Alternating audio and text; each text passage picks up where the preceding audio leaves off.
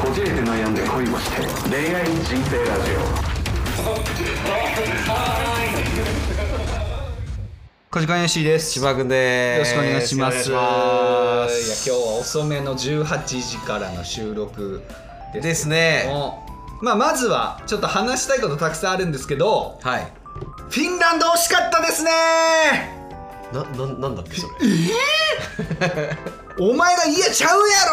やろ!」で来ると思ったらえなまさかの見てないフィンランド惜しかったですねバスケ3年間もやってて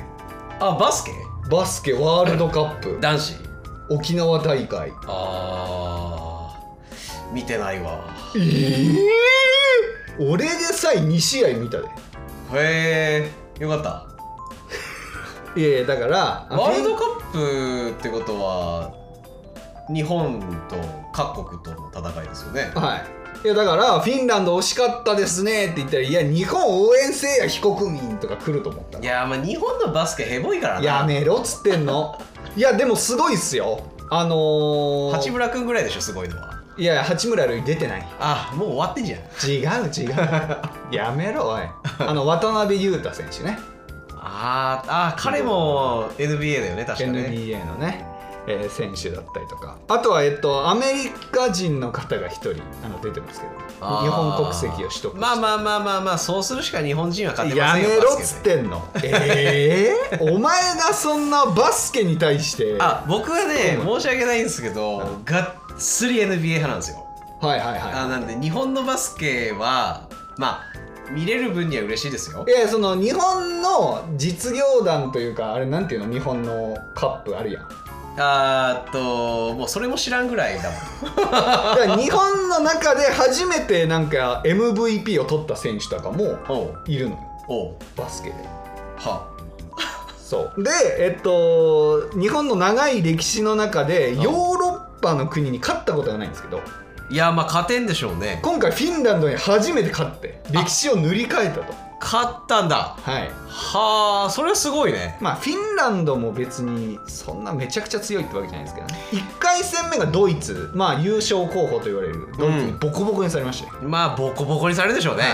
いで次フィンランドはどうなることやらとなって、まあ、僕もボコボコにされると思ったんですけどは最後すごいっすよ欧州がへー最後まで第3クォーターまで負けてたんですけどあおう第4クォーターからもうあの日本の戦術がっていうんだっけなランガン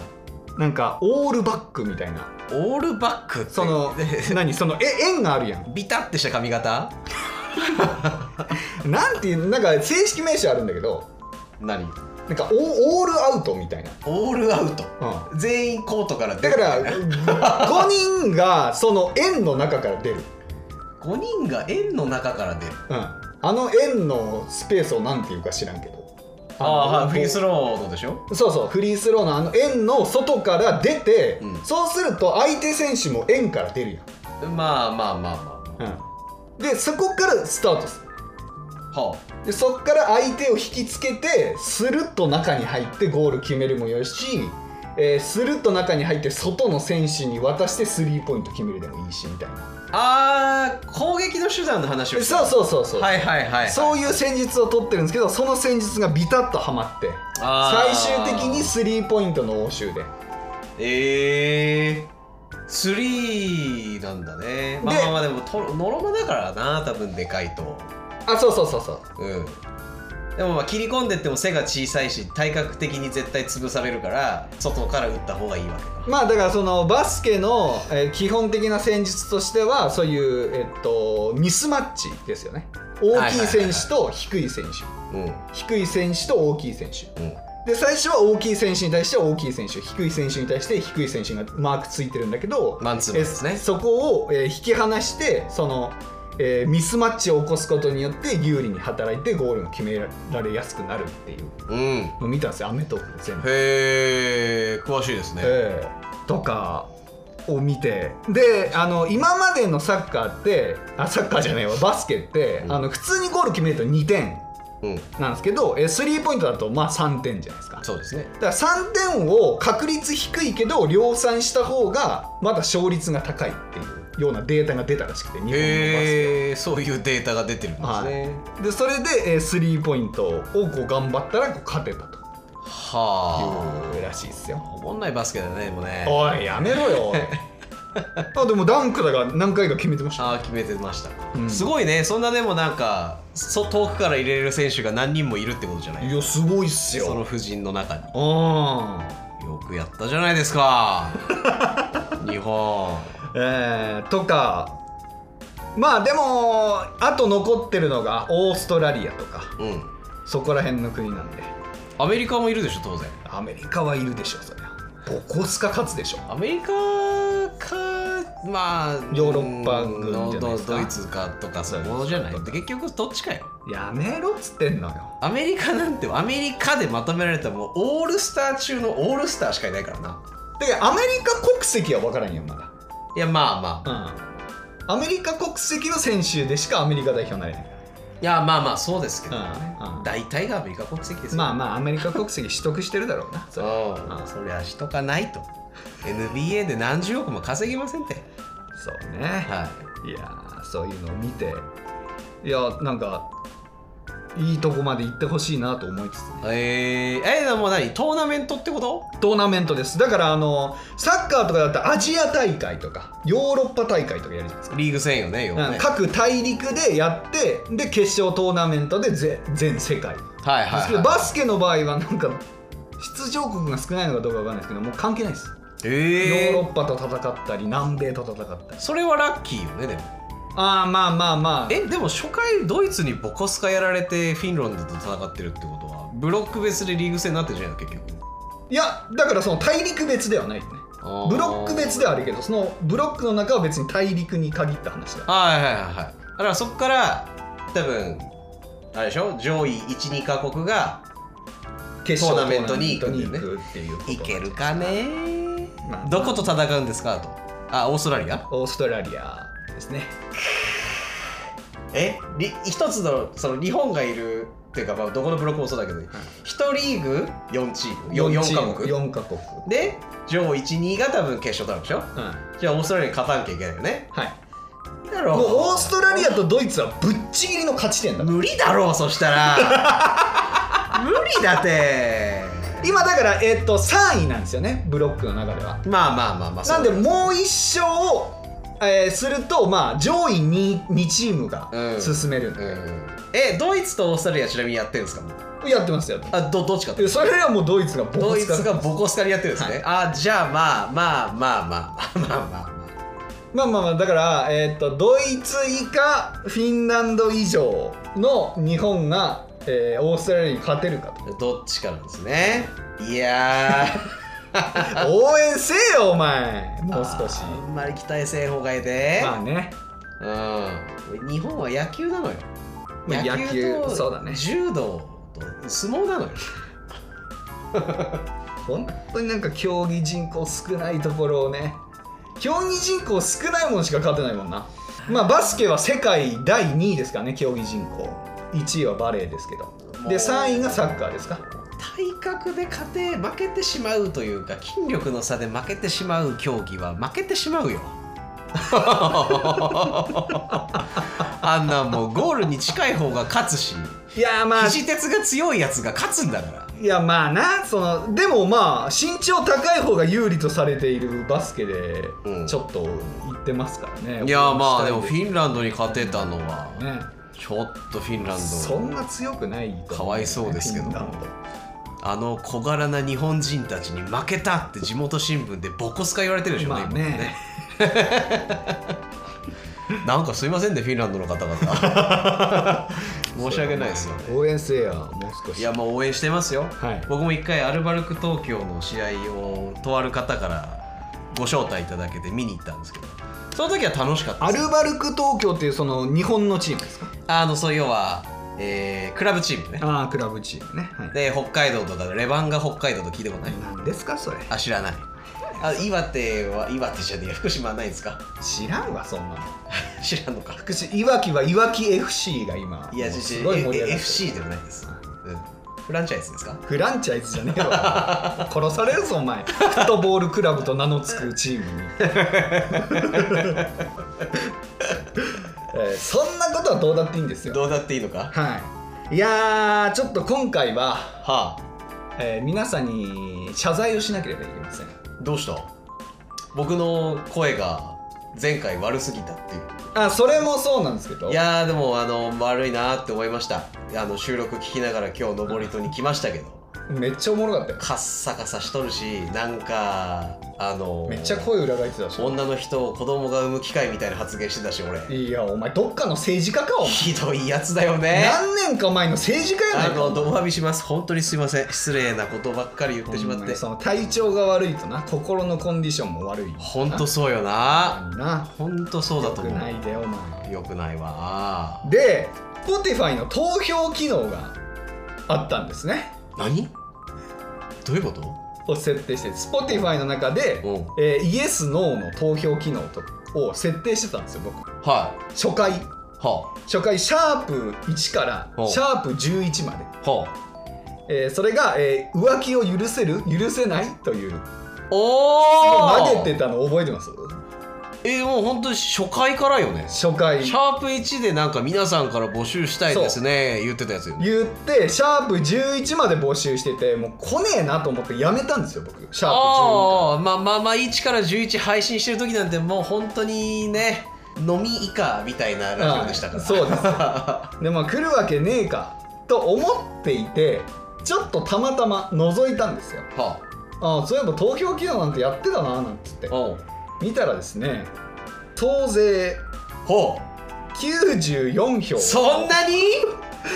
投票ありがとうございますいただいており皆ましてさんはい全く触れてないでちすけょっどとこれがいつ投票されたのかっていうのが映らないんですけど、うんうんまあおそらく94票もたまるということはうん相当前から皆さんちょこちょこちょこちょこまめに投票してくださってたと思うんですけうんど、うんうん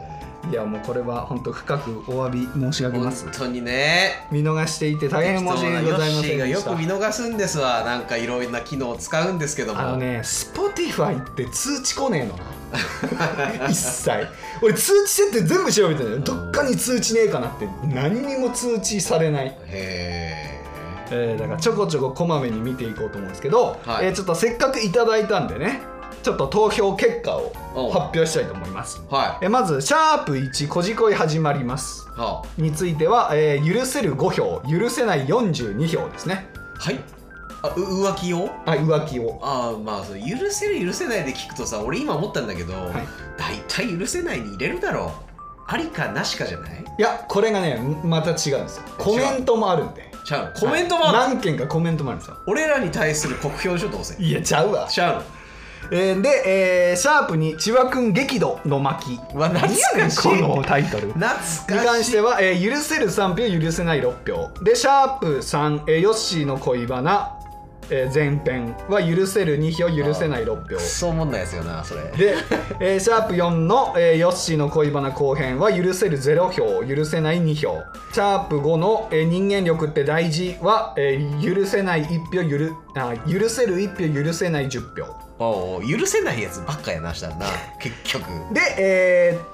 シャープ6フリーランスは舐められてるうわ懐かしいは、えー許せる0票許せない1票おうで、シャープ7、千葉くんの恋バナは、えー許せる0票、許せない2票。あえーシャープ8、ヨッシーの壮絶初恋は、えー許せる0票、許せない2票。も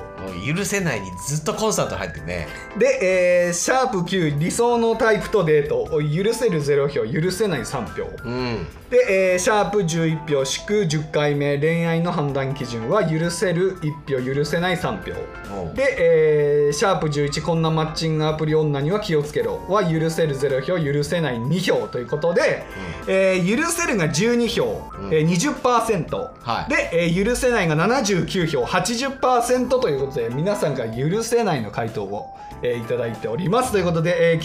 94名のリスナーの方々ご投票と本当にありがとうございましありがとうたございましえたーまた定期的に投票機能、えー企画もやりたいと思いますということですねほこれ今聞いてて思ったこのシャープ1からシャープ11まで何かしら票が入ってるんですよ確かにすごくないこれすごいねめちゃくちゃ嬉しかったわ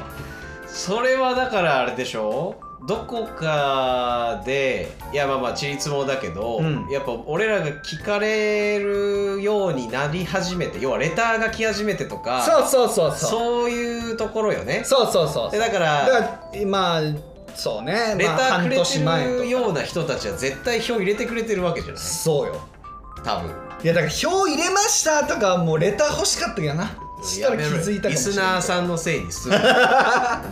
いやーこれ嬉しいえでもんで今日すよ今日というか今回ぐらいからスタートしていいんじゃないですか僕らのこの収録のでもつどつど撮る収録のラジオで、うんあこれリスナーさんからなんかちょっと意見聞きたいですねそうっすねっていうのは面白いんじゃない、はい多分もっと来るんじゃない来てくれるよ ね来てくれるよね、はいこれもちょっと僕考えてますうん、あ考えてる次のはいああそ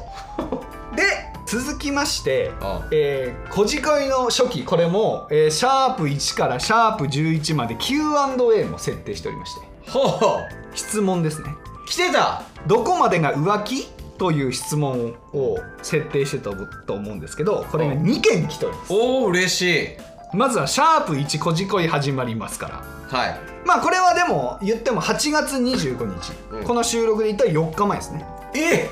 に来てます、嬉しいえー M さん女性の方 M さんはい隠されたらということですね、はい隠されたらですね隠されたらねこれはね隠されたらってことは具体的に言うと隠してるところがバレたらってことですよねだから隠したらってことよまあえ 浮気してきたぞっていうしてきもうそしたらおーおーおーおーうんて許せる許せるっておーいういいそれはおかしいだろ それはおかしいだろ その M さん狂っとるでそれまあ M なんで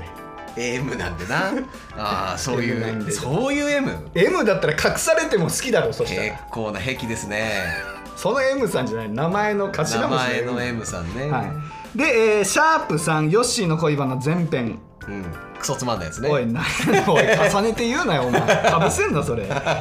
れがちょっと8月20日20日ということでちょっと前になるんですけども、はいえージャンキニーさんジャンキ兄さ んはいえどってことジャンキジャンキ兄さんジャンキーニさんかなななジャンキーニさんあジャンキーニジさんャンキーニさん、だよえー女性 おー誰だよ女性なの女性ですはい えー私は恋人は、えー私的な所有物じゃないと思うのでおう浮気はある程度許せますえだけどおう私よりも好きな人ができてしまったらそれは浮気ですそうだね大人な女性、うんジャンキ兄さ兄さんじゃないわん姉いやいやさんやジャンキ兄さんでしょジャンキーニジャンキーニジャンキーニさん紛らわしい よジャンキーニさんねうんジャンキーニさんなんでジャンキーニさんなんだ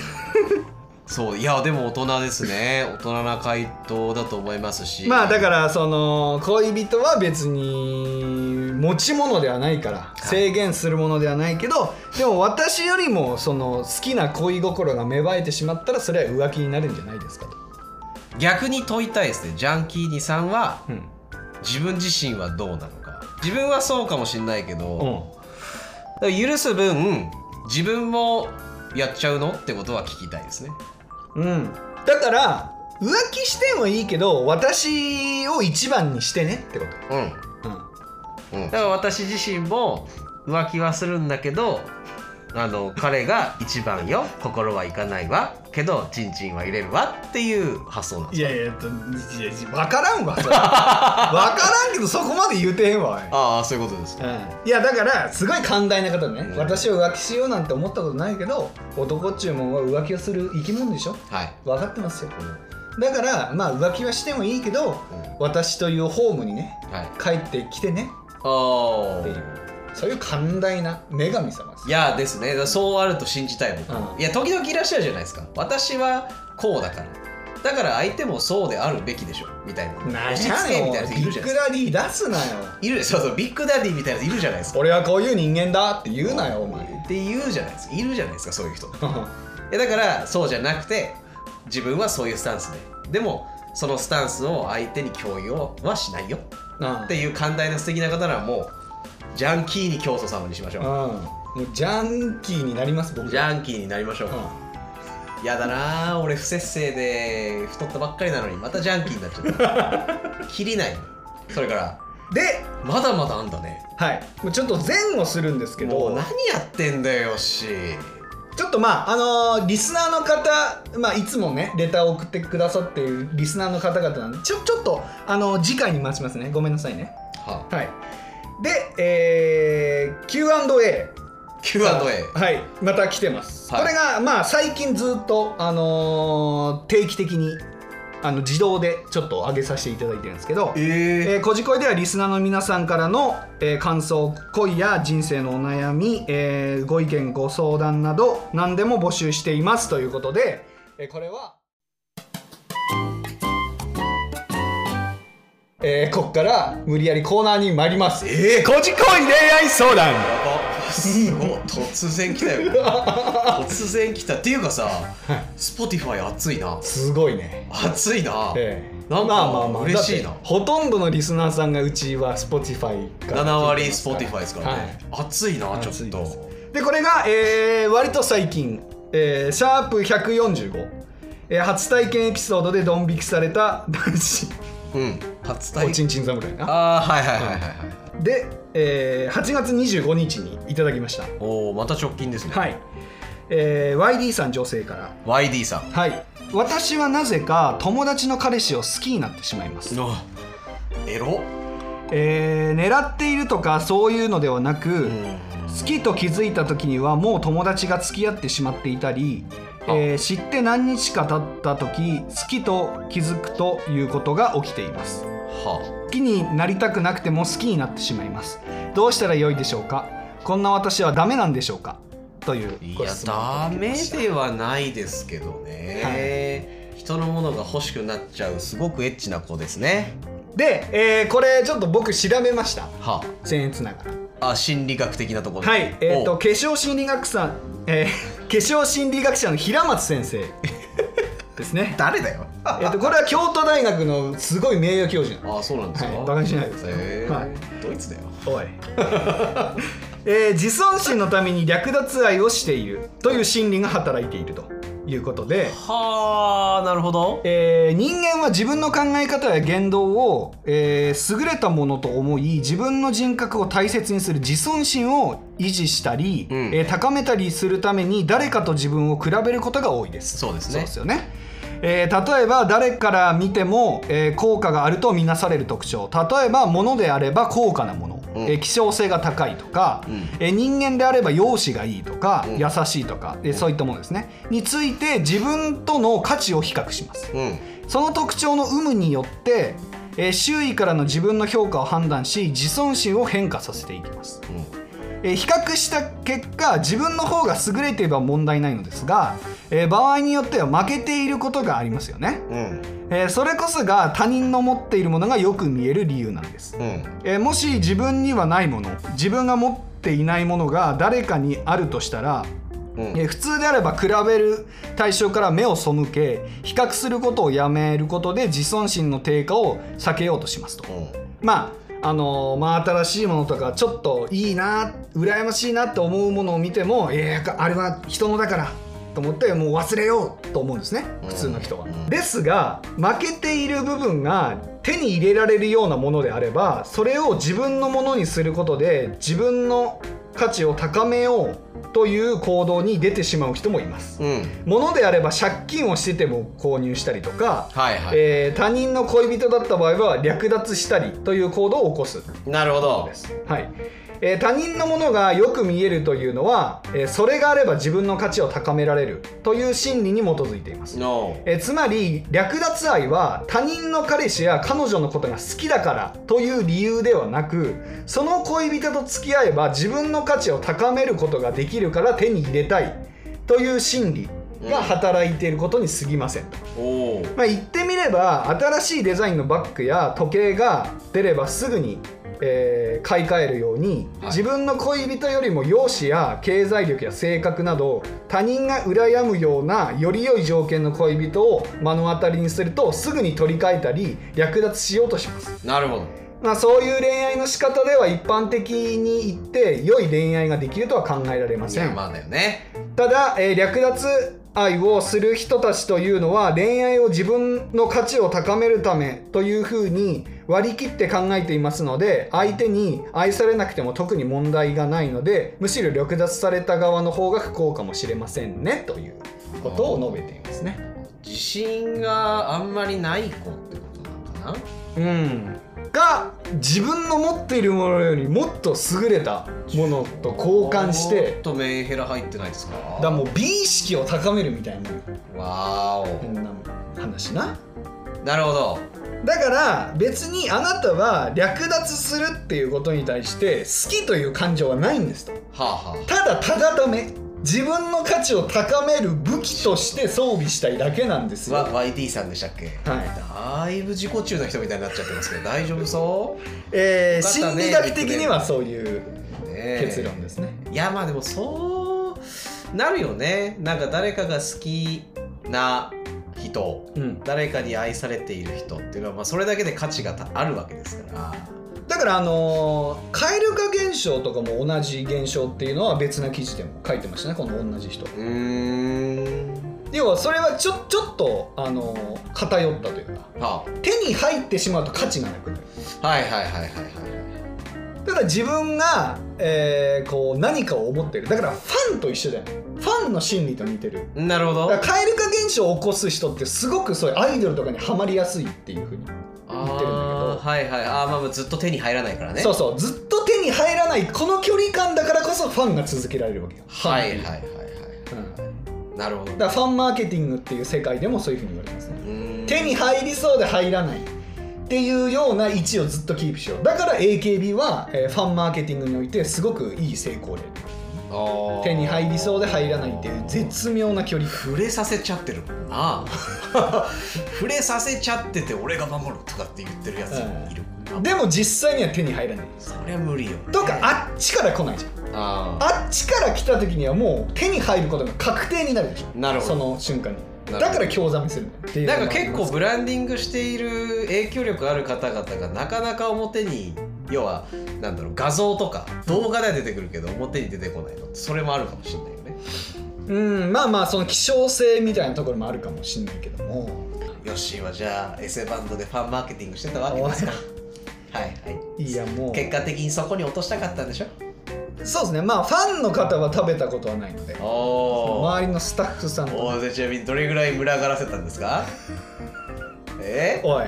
え参勤交代ちゃうねんえなんやねんお前大名行列どれだけい色ろんなメンヘラ女子にこうライブフロアから手を差し伸べさせたんですかよしこっちを見てって何人言わせたんですかなんやおいまあまあまあそういうこともありますけどどどうですかどうしたらいいと思いますかこの女性はいやじゃあまあ自己肯定感を上げた方がいいんじゃないですかその心理学というか心理分析が当たってるのであれば多分その自分に対してまだ価値をなんか安定してないと自立してないと思うんですよ精神が。うんだからこそ自分でもっと美意識に特化してみたりとかいろんな男からやっぱりこうせがまれるぐらい絶世の美女になれるぐらい頑張ってみるとか、うん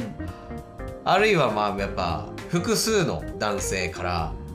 思いを寄せられたりあとやっぱみんなが憧れるような例えば大学とかだったら超目立ってるイケメンとかいるじゃないですか、うんうんそういう方とお付き合いをしてみたりあーあのーまあこのし心理学平松先生が最後におっしゃっている、うん略奪愛をする人というのは恋愛を自分の価値を高めるというふうに割り切っているので相手にあり愛されなくても特に問題がないという心理うんの持ち主だと。はまあだから本当の愛を知りましょうあうんだよ本ね当に人に愛されたことがないのかもしれませんねこういう人はうん略奪いやだから本当そうですねだから誰からも愛されないから自分から愛を奪ってやるもう海賊ですメンヘラやないか海賊海賊メン ヘラだ海賊メンヘラおメンヘラの海賊 そうそうそういや一番怖いやん怖いねでもさこういう子こそ意外と魔性の女だったりするようんいろんな要はそのなんだろうな略奪愛平気でしちゃうしなんかこうひも手は後ついてくるけど飯使いのように使って自分はめちゃめちゃかっこいい男と一緒にデート2人きりでするみたいなうそういう子って学生の頃からいたじゃないんないるねその手のタイプかもしれないよもしかしたらでも千葉君さ前にさ別に相手に彼氏がいようが彼女がいようが関係ないと自分の気持ちをぶつけてそこからもう奪うという形になっても別にいいんじゃないかとおっしゃっていたような気がするんですな本気で好きな相手ならそれでいいんじゃないかと僕思いますああなるほどでも、えーこの YD さんは本気で好きではないんじゃないかということですか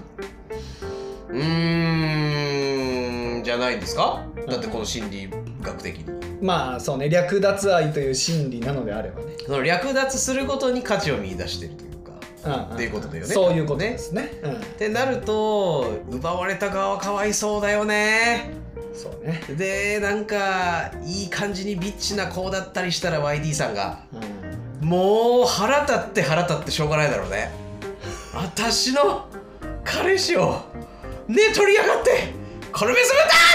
ぶんだっ ていやだからあのーなんて言うんだろうあのーパチプロの選手あのパチプロの人とか、あとはまあ競馬好きの人とか、あとはなんだろうまあそういう人って借金をしてもギャンブルやり続けるやるねでそういう人ってなんでかっていうと勝つことに価値があるんだよねだからその後お金をもらえることっていうののはそんなに別になんだよまあ副産物っぽいところ、ね、そうそうだからゲームをやりたいだけなのうんで俺もまああの彼女の付き添いで UFO キャッチャーとかやりますけど、はいあれは別に僕は取れたものは別に興味ないですよ取れるということに面白みを感じた、なるほど、はい、だからそのギャンブルで勝った時のあのなんかもドうーうパミンわーってがなった時のあのもう興奮状態をまたっていうそうそうそうそれだけでやって薬物乱用者みたいじゃないかうんと同じような気がするよなだから略奪ゲームみたいなそうねもので楽しんでらっしゃってい大ると丈夫勝手にこの投票機能で入れてくれた YD さんをさすげえ偏見でこねくり回してるけどまあそうねだから狙ってるとかそういうのではなくっていうところでなんか自覚がない感じも、うんまたなんか心理が働いてるような気もするけどねいやまあそうだよねうんまあ確かにそのちゃんと要は子供の頃とかに愛情を親であったり先生だったりから受け取ってない育ち方をした子なのかもしれないねうんまあひも手の子とかあとはだって別にだって愛する彼氏がいたら別に好きになんないじゃないですかいやまあそうですけどね、いやまあだから好怖いきねと気づいた時にはもう友達が付き合ってしまっていたりっていうのが本当に知らなかったんかな魔性の女症候群かもうすでに魔性の女かどっちかですねあとまあ気づいてないけど彼氏がじ、えっと、彼女が実はいたっていうのってなんかどうなんだろうねこれ他のリスナーさんにも聞きたいけど彼氏がいる人といない人ってなんかオーラが違ったりするのかねいや絶対違う、あそうなんやうん、だって振る舞い方が全然違うあだし余裕があるしーはいはいあのあと女の勘的なのでなんか分かりそうやなあるあるあるある男あるやっぱなあと知見がやっぱり見聞が広くてはいいろいろ知識があってしかもそれが女子も知っている知識とかあそっちの方で広かったりするわけだねあはいはいはいはい、うんそれは彼女から彼ね、女がいるからねはいうんはいとかはいあといや今日はちょっと帰んなきゃいけないんだっつって帰ってくしねうんこれが意外とまたいいんですようんだらだらだらだら一緒にいてなんかどっかでこうホテル誘うまでこう見計らってるみたいな男よりうんうん「今日はごめんねまた飲もう一緒に」とかうん今度時間作るから」ってパッて帰るやつの方がいいんですようねん、あーシンデレラのシンというやつですねそうですそうはでいすそうですそうですそうです時間をきっちり決めるそうそうそうそうそうあとはあと決めない方がいいんですよねシンデレラも「あもうこんな時間帰らないと」って言って、うん帰るということも告げずその場で帰るじゃないですか、うんあれもまたいいと言われてますよねあー突然恋ね愛心理学的にそうですねええまだちょっと話足りないとかいうなんかちょっと謎がある状態の方がやっぱりいいイメージを持つんですそうで追いかけたくなるよね、ミステリアスですうん、かはら、ミステリアスな人好きだっていう女子いるじゃないでいすか、はそういう心理ですよいねだからもう今日はここまでそうですねそうですだから本日はここまででこすこまでですまた次回お会いしましょうさようならさよならっておい、えーこの流れでさよならすんなよわけわからん よえー、急に会話終わったっていなやるいやいやいやい何やや俺らもミステリアスに行かなミきゃスいテけないリアスいな、えー、心追いつかへんこんなとこで立俺ちが止まってられいないだろう俺らももっと伸びなきゃいけないそうですよないやそうですけどもまあだからいいんじゃないですかダメまあだ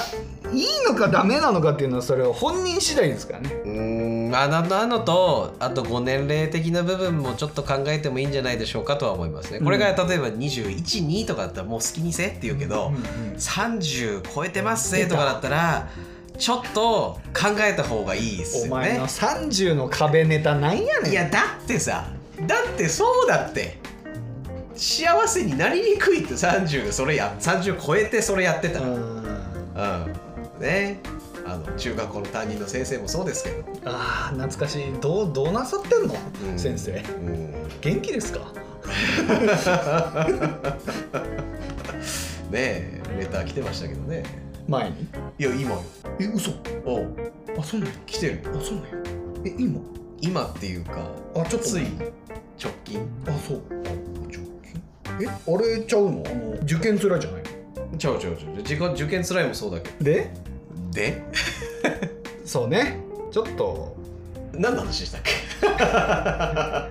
このだから略奪愛をしてしまうというか略奪愛ではないな別あそのあそうそう人の俺が彼氏を好きになってしまそううで30超えてもそれやっちゃうと、ねえ年齢的にも焦ってきちゃうしやっぱ寂しくなっちゃうので。うんうん、そうご年齢にもよると思いますそそれでそのままでよろしいんではないでしょうかというでも本当に好きなのであれば、うんあの別にまあたまたまその人に彼氏がいたとかで収まると思うんですけど、うんなんか彼氏がいるからこそこの人があ、えっと、彼女がいるからこそこの人がよく見えるっていう風になっちゃうとそれはそういう方向になっちゃううーんいや本当そうよだから本当に好きかどうかよねうん、だからそうだね本当にそういうその本当千葉君が主催してるようなイベント、うん本当に彼女がいませんといういややめとけそれは魅力的には思わない違う違う違う彼女がいませんという確約がある場に行かないとあー彼氏がいや彼女がいる人かもしれないから分からんでそういうとこに行ってもなおやっぱり私なんかこういう場は燃えないと婚社パーティーに行かなければじゃあもうそういう人生送ってくれじゃあ、いやだからなんかうん、うんアプリとかでもいいですよねそういうなんかフラットに出会えるし、 アプリでさ彼女がいない人ってどれぐらい登録してんのえって結構な量いるよあそうなんやだってでも隠してるでしょみんな、だから彼氏彼女がいて遊び目的のやつももちろんいるあけど彼女が欲しくて真剣にやってるやつもやっぱりいる、あうん、けど大体キモいやつもいるおいやめろっつってんだよお前が言うなよ絶対にいやだってお前女の子からこうそれこそなんかこういう投票機能で聞いたらわかると思うけどアプリやってる女子から聞くともうひどいよ本当にいい男なんて皆無すぎてクソで出会い中ばっかだっていやだから俺正しくてまともに誠実にやれるをす恋愛を進めたい男たちにマッチングアプリを正しく指導してるんだから俺だからあのまあ僕の兄上知ってるじゃないですかあああの兄上あこれ言ったっけあの何だからだいぶ前に夏ぐらいに帰った時か1年ぐらい前かなでうも、んまあ、冬ぐらいか正月ぐらいに帰った時にあああの写真撮ってくれって言ったんですね兄上兄上兄で上僕はもうあのコーディネートもできないだろとあだから島村行こうっつってああ安いまあ給料も安いから兄上はああ兄上が払えるぐらいのやつ でコーディネートをしてあげいてやー兄撮上ったんですよ面白すぎるロケーションも全部決めて、ああうんでポージングも全部決めてうんもうこんなん全部やったらだってスタイリングうんでまあ髪のスタイリングもやったよねはあ、はあ、髪のスタイリングいい弟だなでロケーションうんでまあ写真でポージングこんなんまともにやったら50万は超えますよ、超えるねうんまあまあまあまあ僕のコンサルもそれぐらいの単価ですからうん、無料でやったのにこの前お盆帰ったらちょっとまた撮ってほしいんだよねいやいやお前お前さお前なえまず前回のどうしたんだよお前全部やってお前顔のシミひどいで全部俺消したぞシミああああだあからやってやったぞあああなそれはどうしたんだよあ話になるよあまあまああれはあれとしてああれはあれとしてちょっと第2弾ちょっとまた撮ってほしいいやお前さもう俺はもう怒る気にもなれなかった正直もう呆れちゃった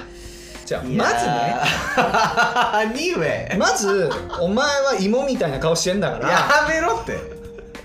思ったけどここれこれだけ聞けお俺の兄貴ちょっとおかんあのこれこの回だけ兄貴に聞かせろいやーやだ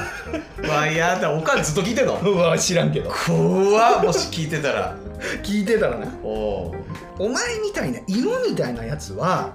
普通の男の人の3倍も4倍も努力しなきゃいけないのよまあそうだなもういいよ容姿は変えられないそれはもう生まれ持ったものだからうん無理に整形しろとか言わないよ、んどうせもうそんな薄っぺらい人間が整形したってボロ出るんだかやらめとけねそしたらなんか秀でてうんお金を稼ぐなりうん何かお金がなくても特技なんかボディービル大会で優勝するなり、うんなんかのスポーツでめちゃくちゃ、うんあの勝つなり、ん何でもいいよ何かの伝統工芸で何かの賞を取るとか何でもいいんだよはい何でもいいんだようん何かの技術で秀でるとか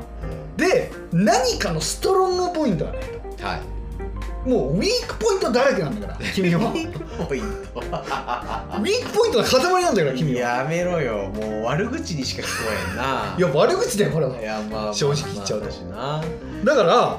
らそんなやつがねうん何の努力もせずにになおうこんなまあ本当僕も少ないお金ですけどあうのん写真のご依頼いただいてますよいまだにこんなねあの他のクライアントさんにももう失礼なぐらいうんうんもう全て整えてコンサルティングしてあげて撮っているうんこの状況で、えーこの前の気に食わんかったからもう一枚撮ってくれはほんと親しき中にも礼儀ありというかうんお前あかんやろそういうとこやないのっていういやまあなそういうところから改善するとこじゃないっていうめっちゃ思ったけうどーんまあまあまあまあそういうやっぱ、うん、なんかマインドからよねそういやだからいいのよ技術とかお金とかじゃなくてもいいもうほんといわき一優しいこの人は、うんとかでもいいのよ何か秀でないと、ストロングポイントね、思いやりもないうん何かなんだろうそういう思いやりもない もうもう終わってるもう終わってるホスピタリティないんだもんあうん、お金も稼げねああああえこれい言ういいかなちょっと聞いてないかなお金も月21万あいやーすごいはっきり言ってるよだから手取り19万ぐらいいやーまあいわきだったらまだ生きていけるねいやもう生きていけないって言ってたえ 実家暮らしでしょ実家暮らしなのに実家暮らしでギリ19万生きていけないの、うん何どうせアダルトサイトで課金してるでしょなんか釣りやってるわ釣り釣りかもう自分が餌になって海飛び込んだらええわ本当にもう釣りやったら終わりだお前だから魚釣ってる場合やにはないやんとお前女釣れよと女釣れよな思うんですけどもいやだいやから金もねいやいや思いやりもねなんかそういうね短い人にこそ思いやりやんじゃないと自分から離れた人になんか思いやり届けられないんだからまあねまずは家族からへの思いやりなのにそういったものもないうん家事炊事洗濯何もできないはいはいはいはい何ができるあんまりコミュニケーションも取れない人とついないやだから結局そのななんだろうボロが出るってさっき言ってたけど、ん写真めちゃくちゃいいの撮れたとするじゃない、うんでマッチングアプリにどうせ使うんでしょ、うで奇跡的にマッチングしたとするでしょ、うんまずメッセージ絶対できないわけよ、うんでメッセージが奇跡的にうまくいって、うん直接会えたとするじゃない、うんもう逃げられるです ぐ逃生げられるハゲだーっつっもて う尻尾巻いて逃げるみたいなだから結局そういうところなのよいや本当にね内側から磨いていこうぜ恋愛コンサルしてほしいわいやちょ千葉っ君と願い下げですねこちら側からすごいよおあ受けできのませんすごい俺も本当頭を抱えるほどの言い訳待ちうんえだってえでもああ多分俺殴るわだってとでもから生まれてるああもうもうもうダメですねはいどうせとか言ってだくるっしなての神とデモの神から生まれてますだってでもどうせあともう一個 D ワードあるけど全部ダメあだってでもどうせダメか、うんで全部 4D だね、うわぁもうやめようこのヨッシーのお兄さんの話もう気が重たい、うん、うん悲しくなるでしょ悲しくなる閉めてください、はい、だからね、本当僕の兄上みたいにならないように、うんえー皆さんもね、それはならないだろあのみ 磨いて、 YD さんは絶対 YD さんはあれですけど、もうあれですよ、年齢を重ねるごとに千葉君じゃないですけど、本当どうしようもない状況になるかもしれませんので、こじれすぎだってて、切ね、羽詰まっちゃうんですよ大体皆さんでね、あの本当にあの思いやりを持ってまずは恋愛に取り組みましょお前が言うなってみんな思ってるお前らが言うなって思ってるう。いや、ちょっと最後に言いたいことだったけど、ちょっと長くなりすぎちゃったんで、ちょっと今回はここまでにします。はいはい、また次回お会いしましょう。さよなら。さよなら